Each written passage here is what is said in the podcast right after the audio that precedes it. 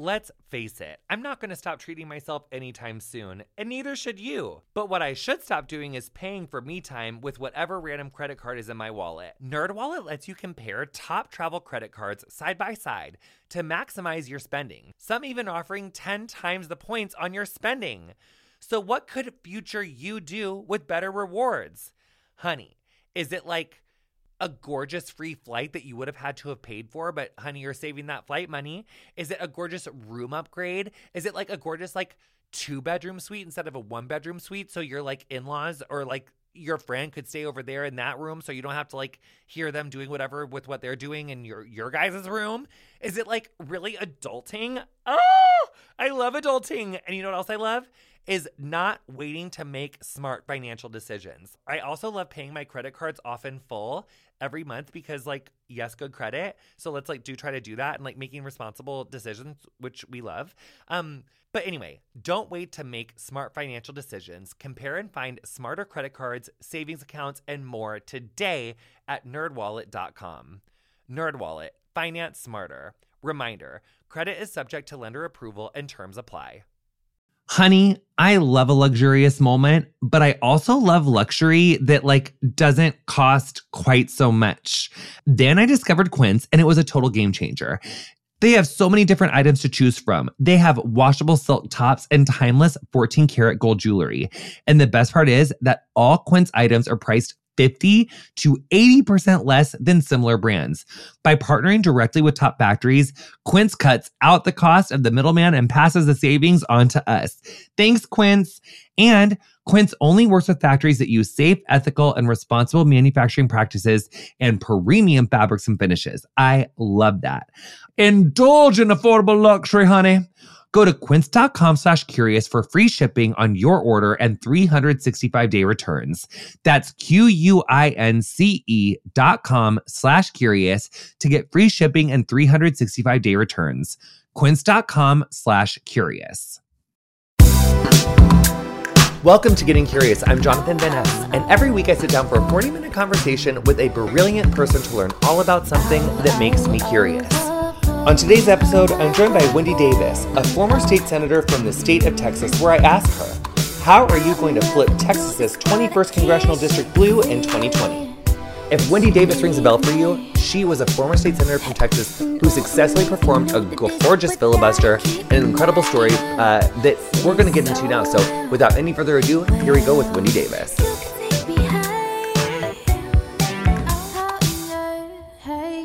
Welcome to Getting Curious. I'm so excited to uh, introduce our guest. I'm just going to jump right in. Senator Wendy Davis from Texas.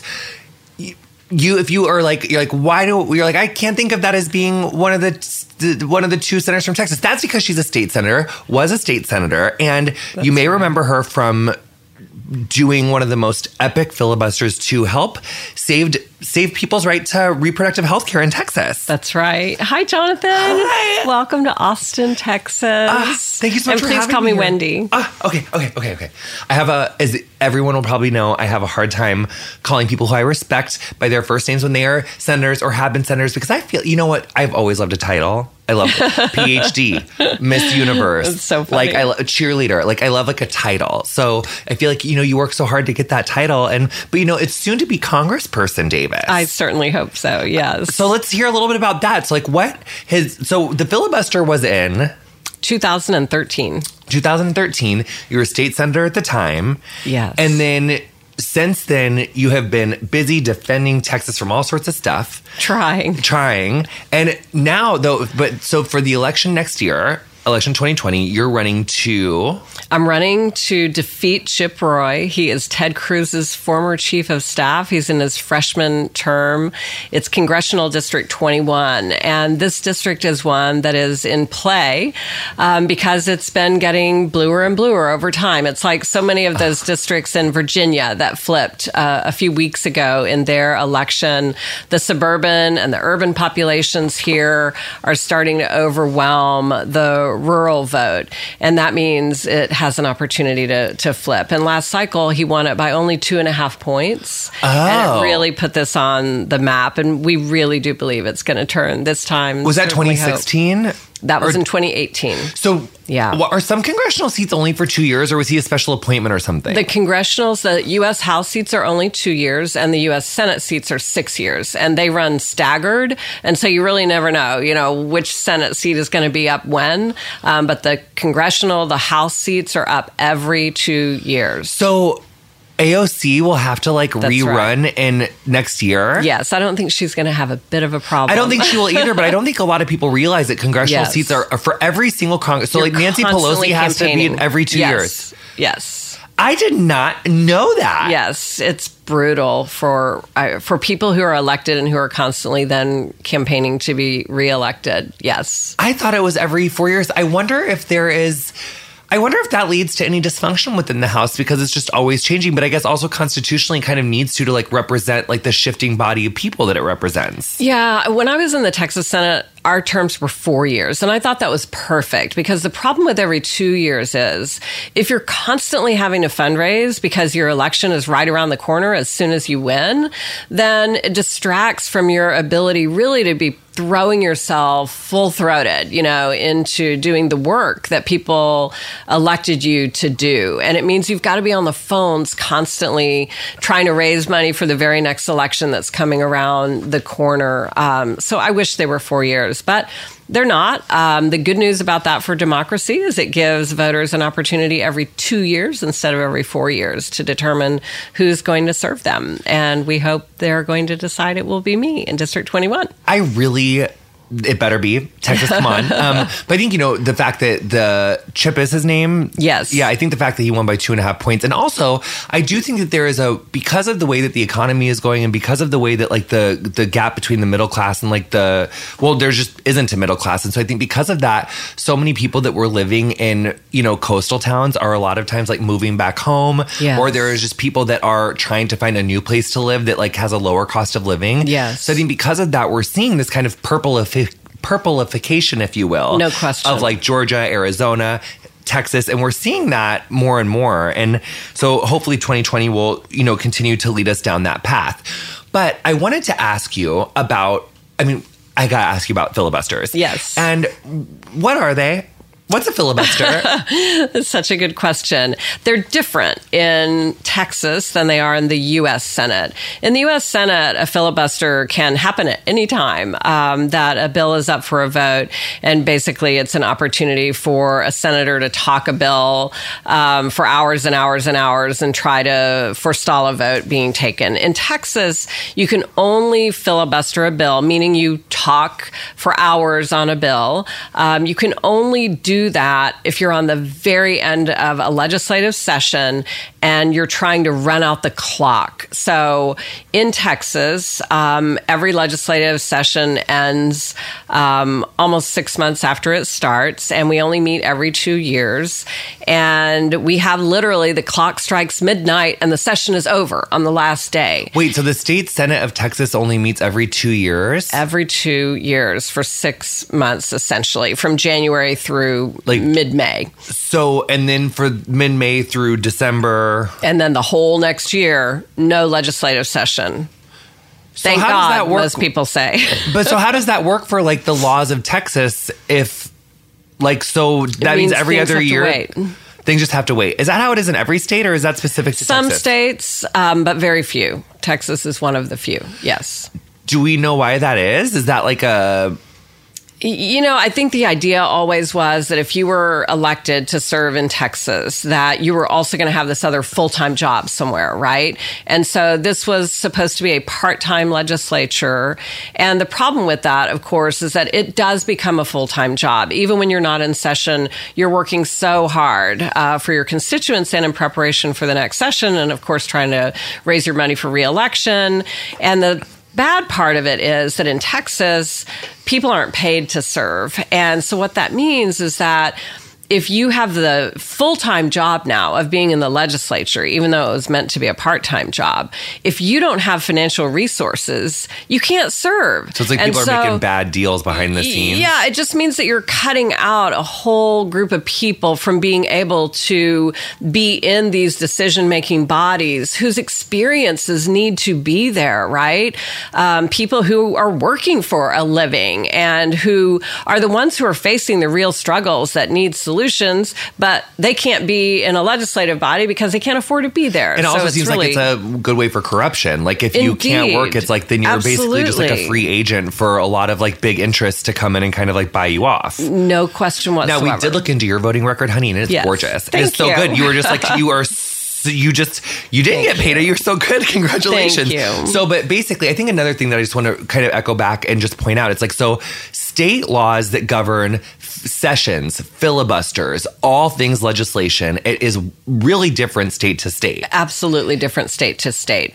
And so back to the filibuster in Texas, um, what that means is you you're trying to run a bill out to the end of the clock on the last day of a session, um, and it may be that that bill comes up very early in the day, and so you've got to talk the entire rest of the day, right? For me, um, the bill that I was filibustering came up at 11 11 a.m.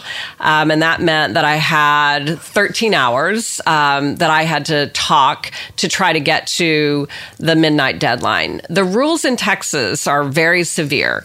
You cannot have a sip of water. You cannot lean on your desk. You cannot have a hard candy or a piece of food, and you cannot leave the floor to go to the restroom. Can you put your hands on like the little desk thing? Not if you're leaning. So you just you have to be careful Lightly not to do it, or you're going to get called out, right? Um, and so you have to come really prepared. The way I prepared was at about six o'clock in the morning, the day of my filibuster, a doctor came over and inserted a catheter um, that I had strapped to my leg. Um, that's why I had that long dress on and that long blue coat uh, because I was, you know, trying to hide the fact that I had a catheter bag on my leg. Um, now, one thing really quick. Yes. What was the bill you were filibustering? what this bill would have done, it had multiple provisions in it. In our state of 28 million people, it was centered around trying to close all or as many of the abortion clinics that operate in Texas as possible. We currently have 42. It would have taken to uh, us to five. And what that would mean is that people all over our state would no longer have the opportunity to access their legal right to abortion. And this is like that, like, because the newer trend on abortion legislation that's aimed at closing Planned Parenthood is like the heartbeat bills that we're seeing being passed. yes. This spate of them was like more about like the admitting privileges and like the hallway size. And like, Exactly. and things that like national doctors associations are like, this is ridiculous. This is like very, like one of the safest like outpatient procedures you can do. Like you do not need to have like 18 wide hall or 18 foot wide hallways. Like this is blatant trying to control people's rights and access to healthcare or to reproductive health care. Like clear and simple. That's right. But I think those were all defeated. Thank God, like through the court system. But in your case, we're going back to the filibuster because that would have created a situation where it could have gone from 42 to 5 before the courts would have had a chance to catch up with this legislation had it gone into effect. That's right, and and sadly, even though we did defeat the bill that day, um, and that in and of itself was quite something. And let's go back. That's yeah, so. I think that's a good opportunity to go back to the story because Yeah. if you haven't seen this story, if you have not seen, I mean, I think I've seen like eighteen different documentaries like on it and like series on it because you, you know, were and are such an inspiration to the cause and to people everywhere because that was such an example of democracy doing its job and doing the work for the people. Which I'm just like getting chills talking about it because you came up with a strength that I don't think I've seen that since Thank and, you. And and and in, in one, you know, epic sitting or standing, you know, I don't think we've seen a feat of strength like that since. What was great about it here in our state was that we're a state where when things like that happen, we tend to give up before we even start, right? Like the deck is so stacked and we are a majority Republican legislature with a Republican governor and it's been that way for a long time. But for whatever reason on that day, people who woke up in the morning eating their cold cereal, no intention of coming to the Texas Capitol, they started hearing about it on social media, the power of social media, right? Um, and they just started showing up. And before long, thousands of people were in the Texas Capitol. Our capital is the biggest in the country. of course, Texas. Yeah. Um, and it was the first time in the history that it had to be closed because it filled to capacity and still people came. And so what was beautiful about it was that at the end of the night, we all felt like we were in this together. I knew that I wasn't standing there by myself. I had no idea what was happening on social media, but I knew that people were with me in the Capitol. And in the last 15 minutes before midnight, after a lot of breaking of procedural rules, the filibuster was called to an end. And the people who were there rose in the Senate gallery and started screaming with all their might. Because, because like you get like three call outs or something. Exactly. Actually, my producer told me we had to take a break like four minutes ago, but I didn't want to interrupt the story. But now, since I interrupted it naturally anyway, because I had more questions, because I didn't want to breeze through it so quickly, I will just take this break and I'm going to make you guys listen to these two commercials and then come back and listen to. I, don't, I didn't mean to say it like that. Like, please listen to these two commercials and thanks so much for listening. We'll be right back with more Senator Wendy Davis, who's about to be Congressperson Wendy Davis, uh, right after the break. Hey. My husband loves him some ritual. His little tum tum can get off. His little microbiome, it says, Help me. Enter Ritual. They created a three in one supplement, including clinically studied prebiotics, probiotics, and a postbiotic to support the relief of mild and occasional bloating, gas, and diarrhea. I really like Ritual because they prioritize sustainably sourced and traceable ingredients.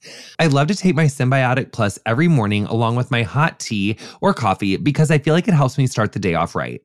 I also love that Ritual has industry leading sustainability standards. Ritual uses scientific tools to select lower carbon packaging, prioritize sustainably sourced ingredients, and set ambitious climate goals. There's no more shame in your gut game. Synbiotic Plus and Ritual are here to celebrate, not hide your insides. Get 20% off your first month for a limited time at ritual.com slash curious. Start Ritual or add Synbiotic Plus to your subscription today. That's ritual.com slash curious for 20% off.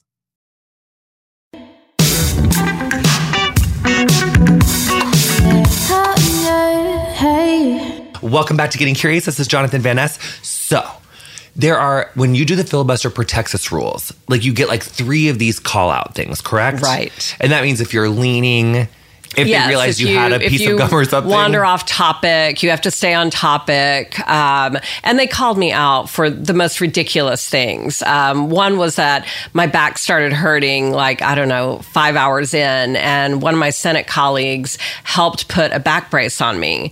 And there's a rule that you cannot be assisted in a filibuster by a fellow senator. And what that means is you've got to do it by yourself. Like you can't just give someone the floor for an hour and let them talk, Right. right? And they interpreted that rule to mean that he was quote unquote assisting a fellow senator when he was helping me to buckle the back brace. Um, and then they called me out on talking about the history of abortion rights in Texas and reproductive rights writ large. They ta- called me out as though those things somehow were not germane to the topic that we were talking about. So they were just looking for ways. They were bound and determined they were going to end the filibuster, deny us the right to do what so many others had been able to do in Texas.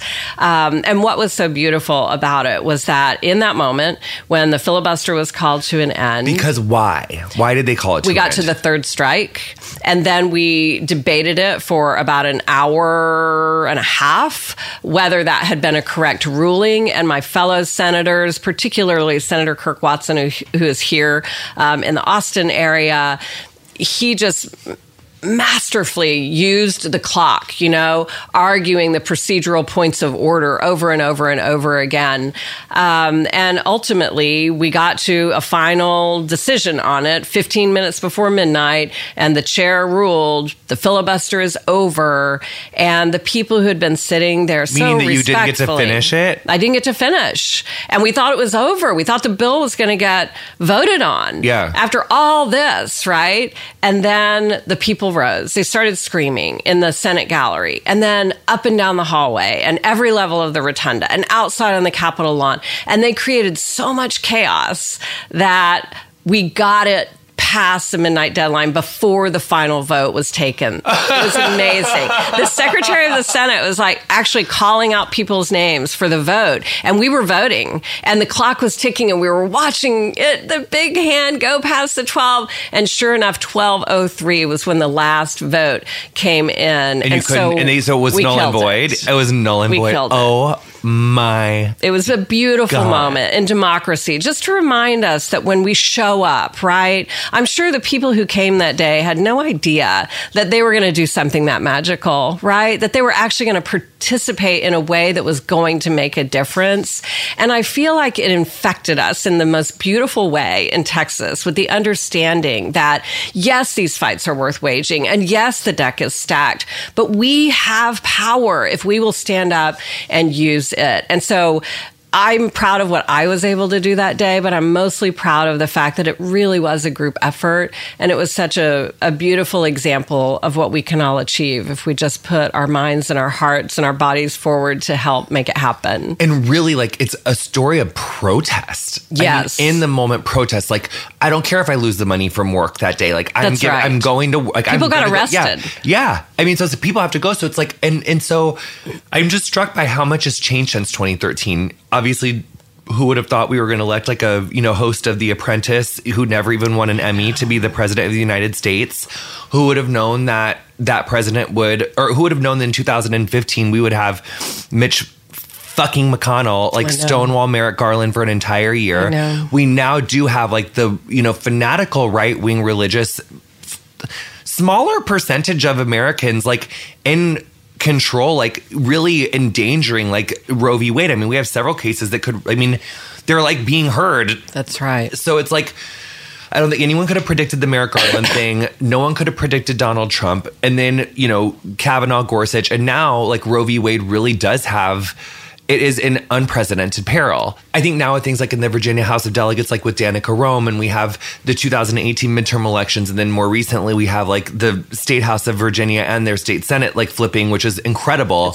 We do have groundswell, but you do see that these like abortion laws are getting like more draconian and scarier and more like straight to They the are. point and um, they're more pervasive and spreading all over and so the demonization of people who seek reproductive health care because really abortion is not a new topic like people have been seeking abortions for hundreds of years right. in all sorts of different ways and they always will it is like because That's right. and so it's like we can either have young people you know, really experiencing horrific deaths and traumas from like having abortion be illegal, or we can keep it legal and keep it fully accessible as it is guaranteed in the Constitution and like keep it like that forever. But the GOP seems really intent on you know, not wanting that to be the case. And so, Yes. as a Texan and as someone who's like running for office, what do you see as because it's like people get so upset. I was just talking about this after getting to interview Senator Warren.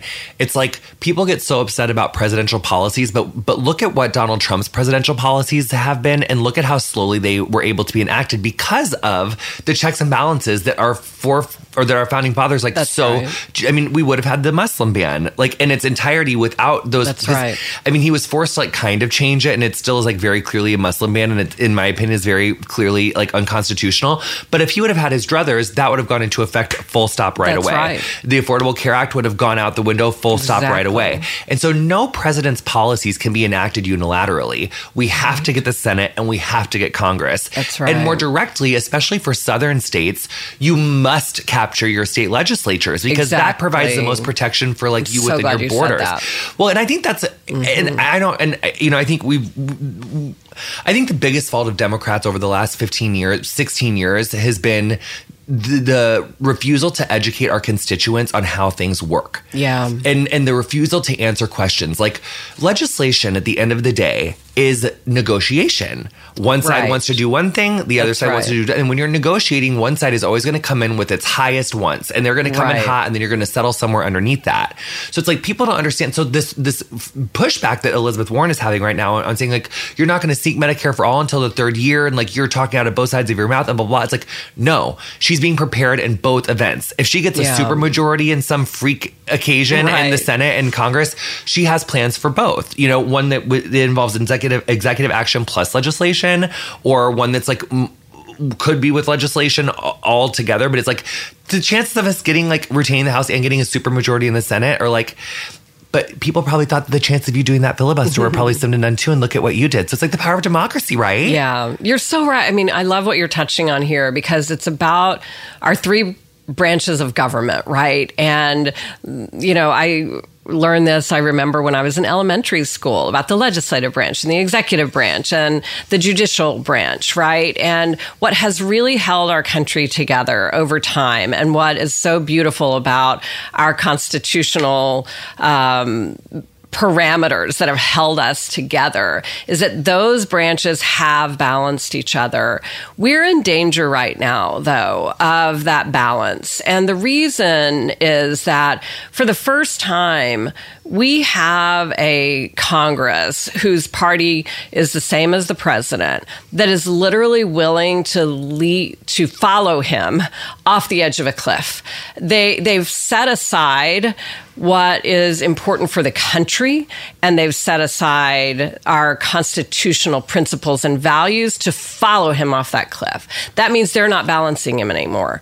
Um, and unless we can um, hold that majority in the U.S. House and hopefully gain a majority in the U.S. Senate and stop Mitch McConnell from the evilness that he is up to, um, we're going to continue to see that, right? And so then that leaves the courts and that's where I, as a a trained lawyer find myself feeling most worried right now. Yes, lawyer. Yes, because not only do we have the Supreme Court comprised of people who are also willing to go off that cliff, it seems, um, but Donald Trump has put more people on federal on the federal bench of any president, yeah. maybe ever. I don't know. I may be really speaking out of turn when I say that, but it's really high. It's extremely high. And circuit courts a plenty. He he. I was just reading. He's like he's just flipped one of the circuit courts. Yes, yes, like, and that is so dangerous so because, because, the balance is so partisan. Is, no, they shouldn't. Like because I feel like Obama. I've never remembered like That's these right. judges are. So so partisan so, these through and underqualified. That's right. What's like that National Bar Association? Like, are there's like some national? The Heritage Foundation is funneling all these people to the Trump administration. But there's that one association saying, that it keeps saying that like these people aren't ready. It's like this oh, association oh, yes, that always yes, the American Bar Association yeah. is saying like that. these people right. don't have the experience, and it's like the third one, and it's like that that's, that's right. unprecedented. We've never had a president put forward so many people that were like not vetted. Yeah, their their vetting is a litmus test, and the litmus test is that they have to be extreme right um, folks who are bound and determined to take some of our civil um, and other rights away that the history of the Supreme Court has put in place for us over time in this country. And so we all have to be so worried about that. And that's why we have got to regain the presidency and we've got to regain the House and the Senate at the U.S. level because we're, we're not going to be able to right that balance if we don't. All three branches are starting to coalesce in a way that is really dangerous for us. And that's really one of the reasons I wanted to step forward and run right so I have, now. I have like a candid question. And if it is like, if we can really like literally cut it the fuck out, but I am like, this is what I'm concerned about. And this is like what I like, this is like what my eye is on. How are we going to unify our party? Yeah. Because the centrists uh, worry about that too. and the and the because I mean I ended up endorsing Elizabeth Warren. I totally stand behind her. I I yeah. believe that she is the next president. I love her policies even the wealth tax. And I think, you know, for Wall Street and for so many people, like there are things that just, you know, really scare them. I think there's yeah. certain things that are said that like let's focus on things that are like really doable that we should really like be spending like all of our time on. Like that's what people really want to talk about. Like I feel like right. that particular point is like was like does he have a history that is super questionable? Absolutely. Like I don't think he's prepared to be a Supreme Court justice either, but the Senate confirmed him. Right. And are we really going to like, yeah. we have a president who's like currently abusing power. And Ruth, ba- Ruth Bader Ginsburg said that like all of his like staff is like mostly female. He's voted against the president a couple times, and so is Gorsuch. Yeah. They have actually both voted kind of against like the White House interest like a couple times. So I kind of have my fingers crossed for this financial records thing.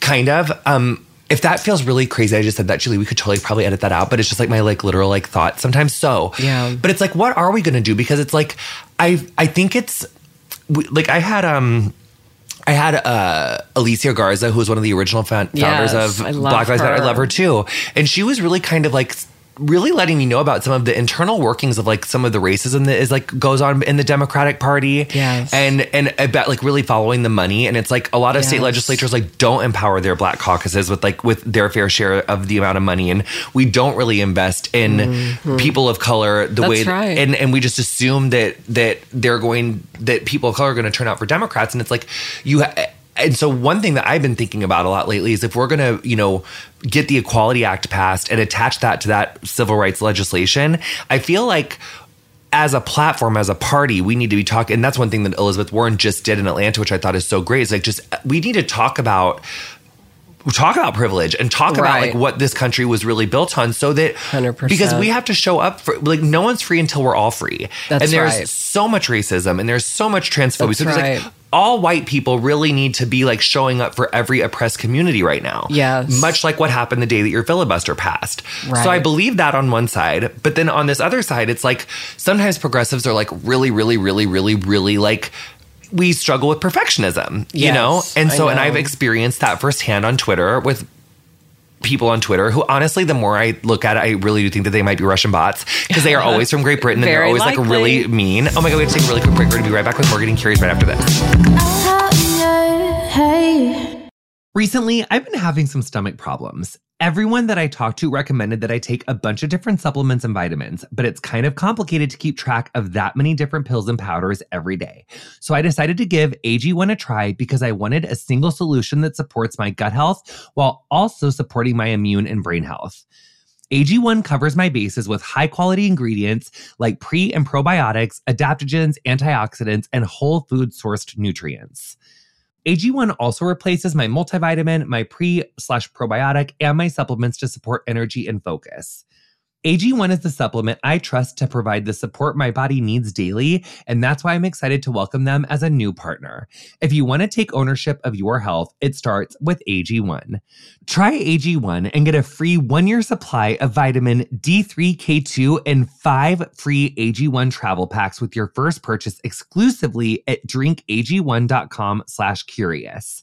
That's drinkag1.com slash curious. Check it out.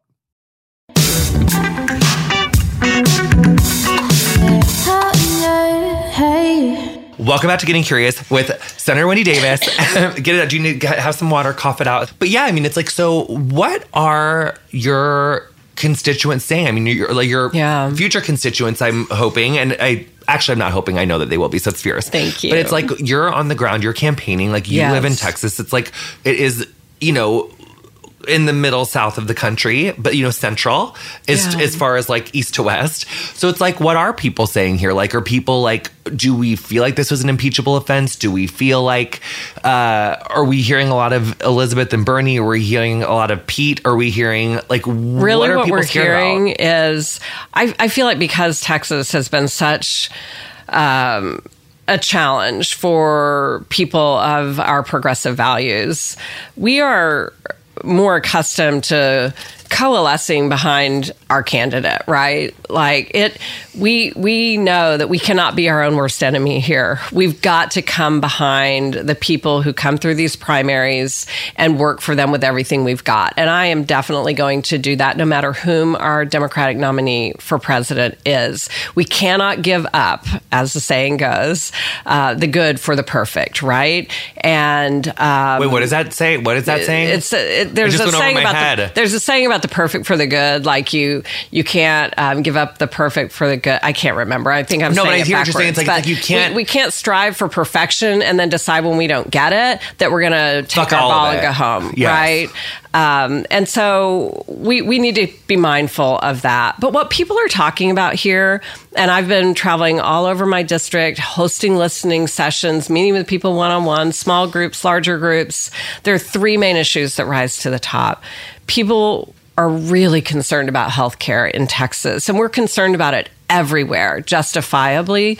But in our state, we have the highest percentage of uninsured people, the highest percentage of uninsured women, the highest percentage of uninsured children. We have more than double the rate, almost double the rate of uninsured people of any other state in the country. And we're the only state that has double digit numbers for uninsured children. Why is and that? it's something to be so concerned about, mostly because when the Affordable Care Act was enacted, and most states, even Republican led states, decided that it made sense to bring their tax dollars back home and expand Medicaid and allow more working people to be covered. Medicaid covers working people, more working people to be covered. That meant they vastly helped to cut the number of uninsured people in their state, not Texas. And that's why we still have what we have. And the consequence of that, we have one of the highest rates of maternal mortality, not just in the country, but the entire developed world three times as bad for black women than white women in our state and elsewhere. Um, and because we have so many uninsured children, we have a real problem with infant mortality um, and all of the challenges that families face when they can't access health care, right? I believe, as so many people do, it's it's a basic human right. And we've got to do everything we can to make sure that we're providing it. That is top of heart and top of mind for people here in our state. So no matter where I am, that issue comes up. It will be my number one. Um, So do you believe in like a. Medicare for all sort of plan? I believe in any plan we can get to, speaking of the perfect and the good. Any plan that we can get to that is going to give every single person health care. And whether that means transitioning, um, whatever it means. If people want to keep their health insurance, let them keep their health insurance. But let's have Medicare for everybody else, right? Let's just do everything we can as quickly as we can And you to know get what the supply everyone and demand insured. model, if the gov- if the Medicare for all was like really like slaying it after a couple years, then the other people might be like, I think I want that. Yes. Well, you know, that's what should have happened the afford- under the Affordable Care Act. We should have had um, a public option. And that competitive force in the marketplace not only would have driven down the cost of insurance in the private marketplace, but it probably could have developed into such a good system that people would choose to leave their private health insurance to join the public option.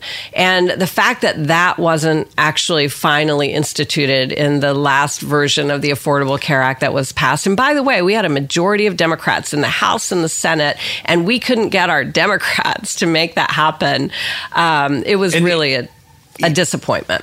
Because didn't the or the Affordable Care Act didn't get passed until It was in Obama's very first term. It was. when he had a All three. He had all three chambers, right? He How did we not do that? Because we had some Democratic members who would not go for it. Because they just thought it would be too expensive. They were too centrist. I'm really not sure what the forces were. Um, all I know is we didn't get it. And so here we are, right? And so the very first, like, most important thing A, we God do. damn it! And in 2010, for fuck's sake, do you know what year did you win your Senate your Senate election? I won in 08. I was on the ballot with President Obama in 08. So in 2010, I learned from Sister District episode of Getting Curious, we had the largest loss of state held seats. That's right. Dem- We lost over a thousand state held seats that election, 2010. It was terrible. The ushering in of the Tea Party. And it's like, I think in 2008, I was turning 21 and doing a bunch of hair and I just like wasn't paying attention. Like I voted for Barack Obama, but I didn't know about any of these state, I didn't know what state legislature was.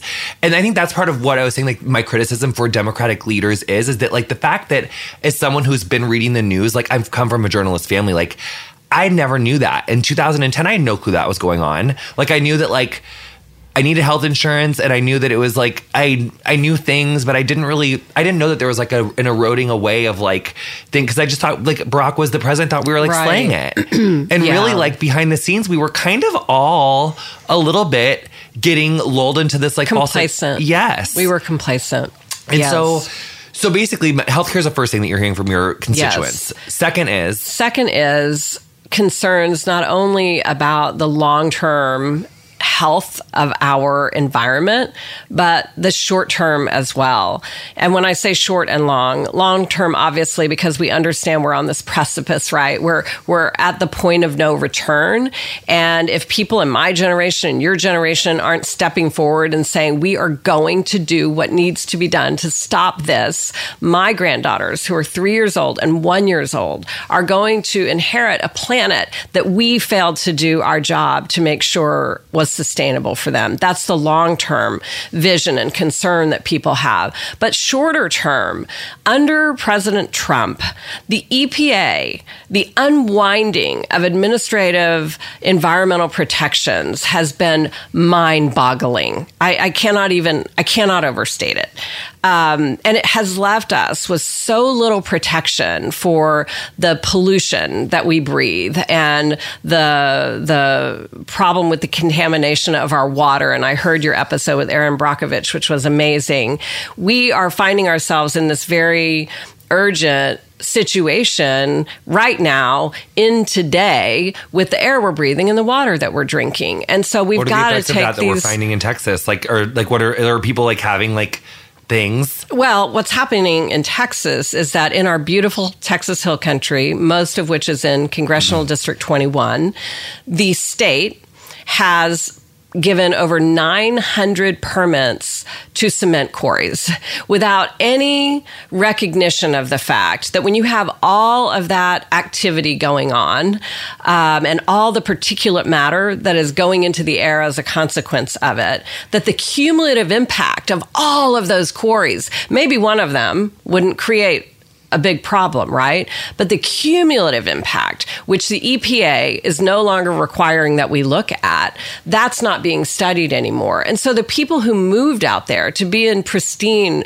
beautiful hill country of Texas are finding themselves now inundated and having to worry about their kids and asthma. And if you look at the problem with asthma, not just in Texas, but all over the country, it is one of a, a crippling part of our healthcare costs loss.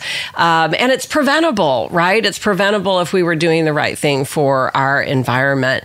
And then that community also, we have this huge pipeline. It's called the Kinder Morgan pipeline cutting through the heart of the hill country where the precious aquifer that filters our water, cleans the water, that serves the hill country, serves Austin, serves San Antonio, it's being threatened by that, right? And so when we don't don't have the kind of protections in place and we don't have people fighting for those, we are literally creating our own worst nightmare. And we're the ones doing it, looking the other way.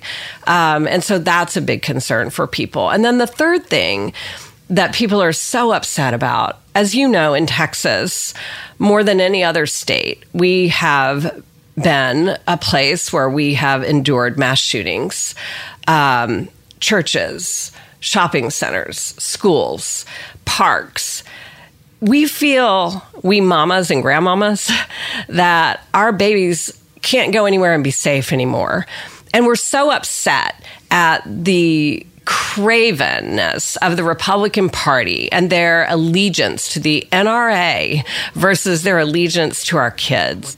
So, moms and grandmoms and dads and granddads, you know, we're we're just done with that, right? We're over it. And and it's not just that. It's and everyone. Just, I mean, yes, like the LGBTQ yes, plus yes, people, yes, like yes. but it's like 100%. everyone. Like I, I feel like I mean, every time I come to anywhere, like I'm security is like the number one thing I stress about everywhere I go. It is, I mean, we do live in a country where you are not guaranteed your safety because of the Second Amendment. I mean, you just aren't. And and I also I, am still looking for like a constitutional scholar so that we can really like break down because it's like I don't think that's, that's what the second good curious because I don't think that that's have. what it says. It's about protecting. It's about us having the right to bear arms and it not being infringed upon to maintain a militia against an oppressive like government. It's not so we could go to like the mall and like kill everybody. Like that's not what they meant. It was like so you could like shoot bears and stuff. It was like 17 fucking 76 for yeah. crying out loud. Yeah. You couldn't even shoot someone if you aimed it right at them, like 20 feet away half the time. Because it was 1770 fucking six. So anyway, Yeah. Yes. I and, and you know, it's not it's not just the fact that we all have to feel the vulnerability to that. It's that our kids are having to learn to feel that vulnerability at a really young age. I had a mom who told me a story the other day that just is heartbreaking. It was in Dallas. Um, it was someone who I was trying to help run in a state house race there. And she told a story about when the tornadoes came through. You're such a good party Oh, leader doing you. that. I love that. It's really you. good. Anyways, keep going to be to Thank interrupt you again. But when the tornadoes came through Dallas um, a few weeks ago, she, her husband, seven year old daughter, five year old son are hiding in the bathroom, as we're taught to do here in Tornado Alley. And her seven year old was scared and so was talking a lot nervously. And her five year old son said, Please be quiet. He'll hear us and he'll shoot us because her son had Thought just learned in drill. school that day about an active shooting drill. And so our kids, teachers are telling me that children are having to leave school for mental health supports. Moms are telling me that their kids are having these anxiety stomach aches. They don't want to go to school. We've had to teach them to be afraid. Right. And when things like that are happening, and we see this happening with our children, it, it, it fires something up inside of us that says we're, we're just not going to take this anymore right and and i'm hearing that more and more and more from people and none of these people are of a mind that we ought to take people's guns away from them or stop them from hunting but people are of the mind that we ought to have common sense background checks Yeah. right It should be harder to get a gun than to have- drive a car. Right. We ought to have red flag laws to keep people in domestic violence situations who have been proven to be a danger to someone else to not be able to have weapons in the house anymore. Um, you know, it just, it shouldn't be this hard. And I think people are just so fed up with it now. That's why it's rising to the level of conversation that I'm, I'm hearing out in this district. And I think people are hearing it in districts not only all over the state, but all over the country. What about immigration? Oh, and yes, of course, immigration has been something that um, we are on the front lines of, of facing here in Texas, and and you know this is another one of those issues where. In our communities, and I feel like Beto O'Rourke did such a beautiful job of talking about this, not only when he was running for president, but also when he was campaigning for U.S. Senate here we know our border communities and we know how safe they are.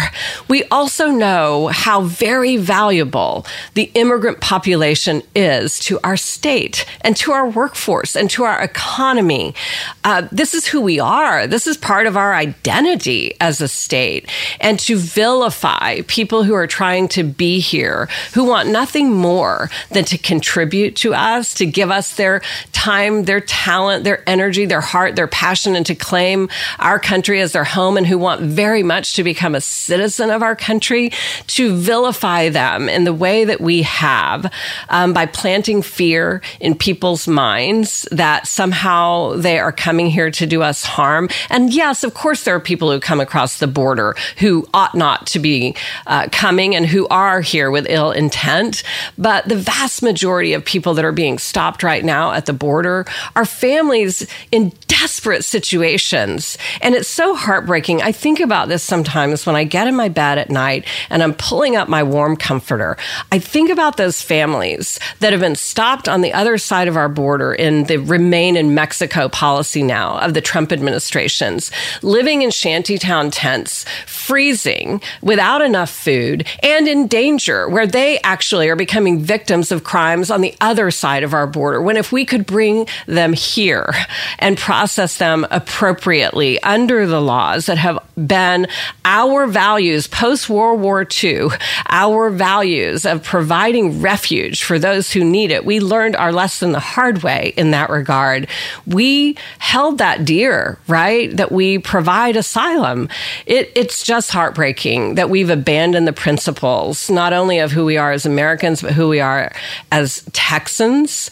Um, and so I'm going to continue continue to fight um, as hard as I can to make sure that that perspective is given voice in this campaign and that the fear mongering that my opponent um, uses on this particular issue, and he does, is one that I'm going to fully address. So I want to talk two more closing questions. One, Sorry, I'm getting so excited. Hell no, girl. Don't you ever apologize. I am obsessed. One, I was asking, you know, what when it comes to the presidency, and I was saying, like, how are we going to unite, you know, kind of both sides of our party to kind of come together to get out that like Obama winning coalition? I do somehow think that like maybe that coalition, that exact electoral map, like maybe it won't be that exact one. I think it might Yeah. be. I think it might be end up being a different one if it's like progressive nominee because it'll be more. I think it could be different, but I think it could win. But it's like, how are we going to unify people to do that? And what in a few sentences what do you because uh, that's why i was asking like what are people saying here because it feels more central feels more centrist-ish Yeah. compared to like you know but maybe that's not really true anymore because maybe the roadmap is changing and maybe there's like a lot of liberal because that's like because you know how like sometimes people are saying in missouri that like Claire McCaskill for Senate in Missouri, like she Yeah. didn't go left enough. Like by playing down the middle, she didn't like fire up any of the people in St. Louis or Kansas City that were really on the left. I was in Kansas City during that election and I was talking about it a lot. And that's what a lot of people on the ground said is they were like, you know, by playing it safe, she didn't get people out of the house. And mm. the other guy was doing so much fear mongering. I mean, there was Yes. commercials every two seconds about like she's weak on this, she's weak on that. Why she take private jets everywhere? She's not like a person of the people anymore. Like she's the like just it was really vilifying her in like every way. Where like male Republican senators, I'm sure take private planes all of the time. Like you think Mitch McConnell flies fucking co- uh, get out of here? Uh, Very doubtful. So it's like, how do we do we play it safe with the center candidate for president or do we like really go for it You know, what? Here's my feeling as a candidate, um, and I'm speaking only for myself right now. When I ran for governor here in 2014, I decided that I really needed to listen to people who I thought understood all of this more than me, right? This was the biggest thing I'd ever done. How do I do this? It seems so hard. And I allowed myself to get what I call message managed, right? Like it had to, everything I said had to filter through 12 people before it came out of my mouth practically. Um, and when I stepped up to run this time, my advice to myself was be who you are. Be authentic. Fight for the things that really matter to you. Say what you care about. Say what you mean. And you know what? If you lose, great. You did it by going out there fighting for what you really care about and really believe in. I think that's what people look for. And maybe it means that we don't match up 100%. Fine. But let's have someone other than Donald Trump in the White House, please. And please let's all decide. Let's fight like hell for our primary candidate, right? Let's let's do everything we can to get them elected. But if they don't win, please don't be so discouraged that you withdraw because we are needed right now more than we have ever been needed in the history of this country. We are literally in danger of losing our small d democracy, literally in danger of it.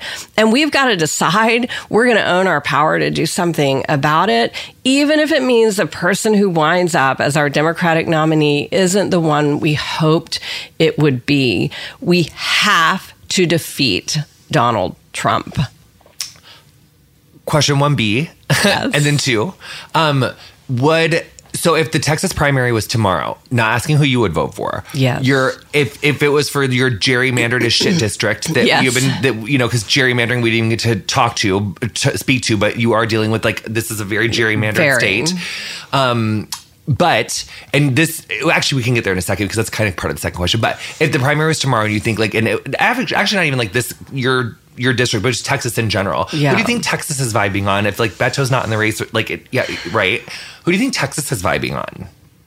You know, I really don't no, I'm not trying to evade your question. No, no, no. I know. You don't seem like an evasive person, Queen. I don't know. Um, I, I'm getting the sense from people as I'm traveling the district that it's a lot of different candidates. I talk to a lot of people who are crazy about Elizabeth Warren, a lot of people who are crazy about Pete Buttigieg. You know, it, people love Julian, our Texan, left on the, the ballot thus far. Um, you know, I, I don't know. Um, but I feel like people have more of a sense again because we've been going through some really rough decades here in Texas. We're just so desperate to have a Democratic president. We're so desperate to take back the Texas House. And by the way, if I can please say one word about that, we only need nine more seats to finally regain the Texas House. We flipped 12 seats in 2018 in more than half of the seats that are in play. We have about 17 seats in play this time that are possibilities to win.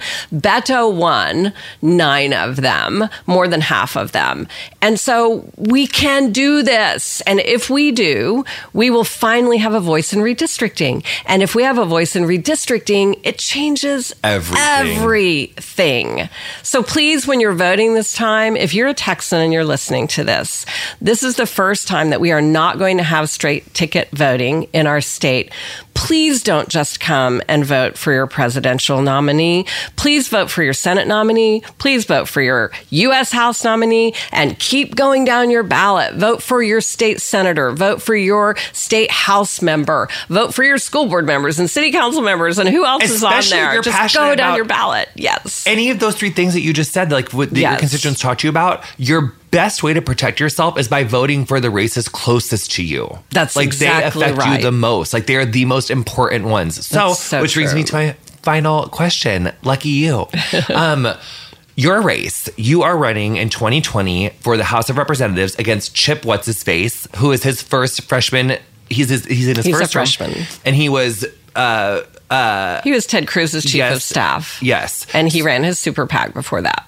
Which means he also probably had a finger in that one really horrific like outtakes that John Oliver found that like from like that really like cringy campaign video. Do you ever see that? I'm not sure when which you need one a you're good laugh, talking when you need a good laugh, John Oliver found like all these outtakes from one of his presidential campaigns, and it's just like hours and hours of footage of him like hugging his mom, and then them being like, "No, do it more warmly," and then he's like. Like that, it's really good and amazing. You should, it'll, you'll puke in your mouth a little, but you'll laugh while you're doing it. So you're going around your area, you're meeting your future constituents, you're talking to the people of Texas, and what do you feel? I mean, immigration is something that Chip talks about a lot and, and Yes. uses to really like whip up his base. And You know, he he throws out those terms like so many. uh, He's so Cruzian. He's so Cruzian. Um, he throws out terms like we we don't need um, any kind of affordable care act or any any universal coverage that would come from the government level. We need freedom. We need healthcare freedom. And then he'll say, we don't need people who are retired to have Medicare. We need them to have freedom to choose whatever care they want. Blah, blah, blah. I mean, that he's that guy, that right? anything. He's he's that guy that believes that we should tear government apart limb from limb, that we should not have uh, government support for our schools or for healthcare, or even honestly, he believes in ter- destructing it so much that we wouldn't even have government run systems that are supporting some of the things that we do for our military. It's it's really mind boggling. Um, and he votes against absolutely everything. He was the single guy, you may have heard about this uh, a couple of months ago, where there was a $19 billion disaster relief fund. It had been held up forever. It finally came out of the U.S. Senate. The full U.S. House was like, yeah, go for it. Let's do it. He was a single guy. He managed to knock it off of basically what is a consent calendar. And so finally it comes back later, three weeks later for a vote. He votes against it. And $4 billion of it was coming to Texas. He's one of three people. There was a, in that, tax code that the Republicans passed a couple or two years ago, um, there was an inadvertent um, outcome for people who have lost loved ones who are serving this country, right? The fallen who have given the ultimate sacrifice. When their families are paid the death benefit, they were being taxed at a low rate. And that tax code accidentally pulled them up into a more than 30% tax rate when this was realized, everyone voted to fix it except three people in the US House. Chip Roy was one of them. He's that guy that doesn't do anything that makes sense for the people who elected him to serve them. And because I'm a grandmother of a three year old and a one year old who live in this community, I'm going to do everything I can to make sure that we replace him in 2020. So. And also, as we've previously said, nothing will get done unless we maintain control of the House and regain right. the Senate. So you have this district has been in Republican controlled hands for how long? 40 years. And we're going to finally break that cycle. Well, I can't wait to see it happen. Texas Thank needs you. it. We all need it. I'm so Thank proud you, of Jonathan. you. I'm so proud of all the work you do and the inspiration that you are. And I just think you're so amazing. Thanks so much for coming Thank you.